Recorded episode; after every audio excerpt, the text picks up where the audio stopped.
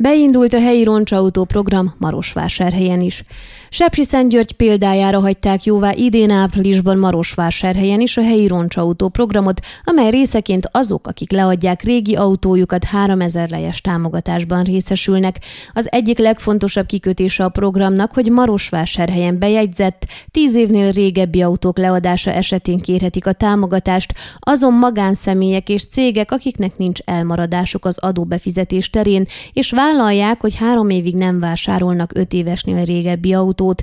Marosvásárhelyen a tavalyi adatok szerint több mint 65 ezer személyautó volt bejegyezve. A helyi roncsautó program célja, hogy kikerüljenek a városból azok a régi autók, amelyek foglalják a parkolóhelyeket, részben kevesebb és újabb járművek közlekedjenek az utakon.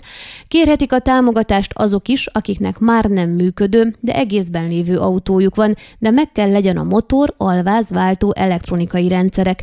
Azt is jó tudni, hogy azok vehetnek részt a helyi roncsautó programban, akik nem vettek részt a program országos kiadásán. A Marosvásárhelyi Polgármesteri Hivatal honlapján megtalálható a típus nyomtatvány, amelyet ki kell tölteni, ehhez csatolni kell a kérvényező személyazonossági igazolványát, az autó törzskönyvét is, mindezt el lehet küldeni az infopublic.turgumures.ro címre, vagy aki személyesen szeretné bevinni, azt is megteheti és iktathatja a hivatalban. A Városháza sajtószóvivője Borsos Csaba Székelyhonnak elmondta, eddig 54 kérés nyújtottak be, és ebből 40-et hagytak jóvá.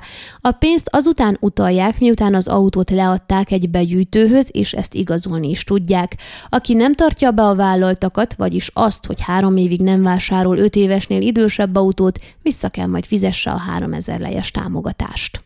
Ön a Székelyhon aktuális podcastjét hallgatta. Amennyiben nem akar lemaradni a régió életéről a jövőben sem, akkor iratkozzon fel a csatornára, vagy keresse podcast műsorainkat a székelyhon.pro portálon.